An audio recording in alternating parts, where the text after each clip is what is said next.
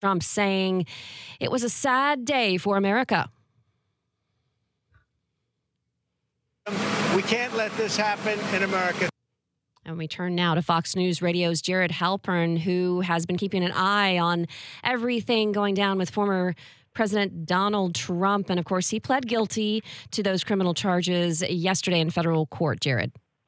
Pleaded not guilty to those charges. Oh, my goodness. I'm yesterday. Thank you for correcting me. Um, that would have been a big story. That would have um, been great. Yeah. I mean, it would have been yeah, an interesting turn of events. Story. Uh, he pleaded not guilty in federal court, and what was really a, a, pretty routine, if you want to call it that, considering that we're talking about a former president, but a, fairly routine uh, initial appearance, right, in front of a magistrate judge. A little bit of back and forth between prosecutors and defense attorneys about the timeline moving forward.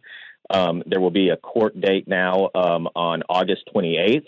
Um, at that point, uh, we would anticipate the judge would start laying out a calendar, a schedule here. Uh, defense attorneys say that they want a lot of time uh, before the trial to prepare. Prosecutors say they are ready to go as soon as possible, and we'll see what sort of um, arguments are put forward back and forth. There probably will be a motion to move the trial outside of Washington. That would be an unlikely motion to be granted. That's a pretty uh, high bar. It's a pretty unusual request to be granted. Uh, but at any rate, I mean, just the, the nature of what occurred yesterday, as routine as it was inside the courtroom, uh, from a historical standpoint, was just extraordinary, right? You have a former president of the United States um, as a criminal defendant inside a court just a block away from the U.S. Capitol, a few blocks away from the White House, a couple of blocks away from a hotel he used to own here in Washington. Um, charged with four counts uh, related to trying to overturn uh, the election results in 2020. So I'm just an extraordinary moment um, in, in, Washington. Certainly brought out a lot of folks. Uh, hundreds of reporters outside the courthouse, uh, a lot of onlookers as well, a handful of supporters, a handful of opponents of the former president. But uh, by and large, um, it was a, a routine, I guess you can call it that, court appearance uh, for, for the former president. Right, very standard stuff where he stood there and, and said his age and not guilty yes. and just and very standard. Full name and yeah, uh, got fingerprinted. Um, yeah. And uh, yeah, the things that, that you would do in, in a initial uh, arraignment, an initial hearing. And, and, again, this was done in front of a magistrate judge, so not the judge who will actually be the trial judge. Mm-hmm. She will start presiding over this uh, at the next hearing on August 28th. And again, the expectation then is that she would start setting up the calendar for how quickly uh, this trial could move forward. Right. And like you said, the reason this is so interesting is the historic nature of it never happened in the history of our country. And so that's why everyone is focused on it. And uh, it's just it's just extraordinary, honestly. And so he's going to be uh, on the campaign trail again. Uh, he's headed to Alabama today.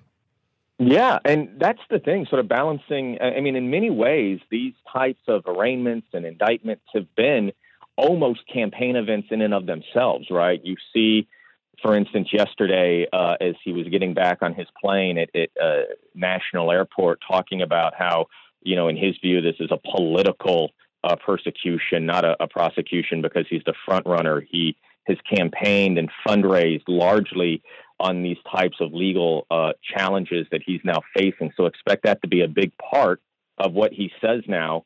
Um, to to supporters at these rallies. Now, again, there are some restrictions on what he can say. He's not allowed to talk about the case with anybody who is uh, a witness in this case. Um, but uh, again, this has been almost a a um, a feature now of his uh, of his reelection campaign, and becoming increasingly a feature of a lot of his Republican opponents who have said, "Listen, we can't have this campaign be about." Um, the past. It needs to be about moving forward. Nikki Haley, others have made the argument that, in their view, this is a, a distraction for Republicans, and that's why they need to move on uh, to somebody else. But Republican voters so far seem unswayed by those concerns and continue, at least in these uh, primary polls, to, to largely support former President Trump. Right. Like you said, looking like a campaign event when he was speaking from the airport in Virginia, where he said, I'm leading in the polls by very, very substantial numbers, yeah. and he's not wrong. He's not. He is leading the Republican polls by a substantial, substantial number, mm-hmm. um, and and that is why it seems unlikely that um, uh, you know there's going to be an event that that would change that. Right. This was now the third uh, indictment, the third arraignment in four months. Uh, we expect now this uh, grand jury, this prosecutor in Atlanta, to potentially make a decision as early as next week. That could be a fourth indictment. Again, that would be a state charge in, in Georgia, but again, it would set up another uh, legal event here for for this uh, former president, another sort of um, uh, you know calendar where where he's not on the campaign trail, but instead in a courtroom. Right. Okay. Well, of course, we're staying on top of this as uh, news develops, and we'll see what he does in Alabama today. He's going to be with Tuberville, so it should be an interesting event. And we uh, appreciate the discussion as always. Jared Halpern with Fox News Radio.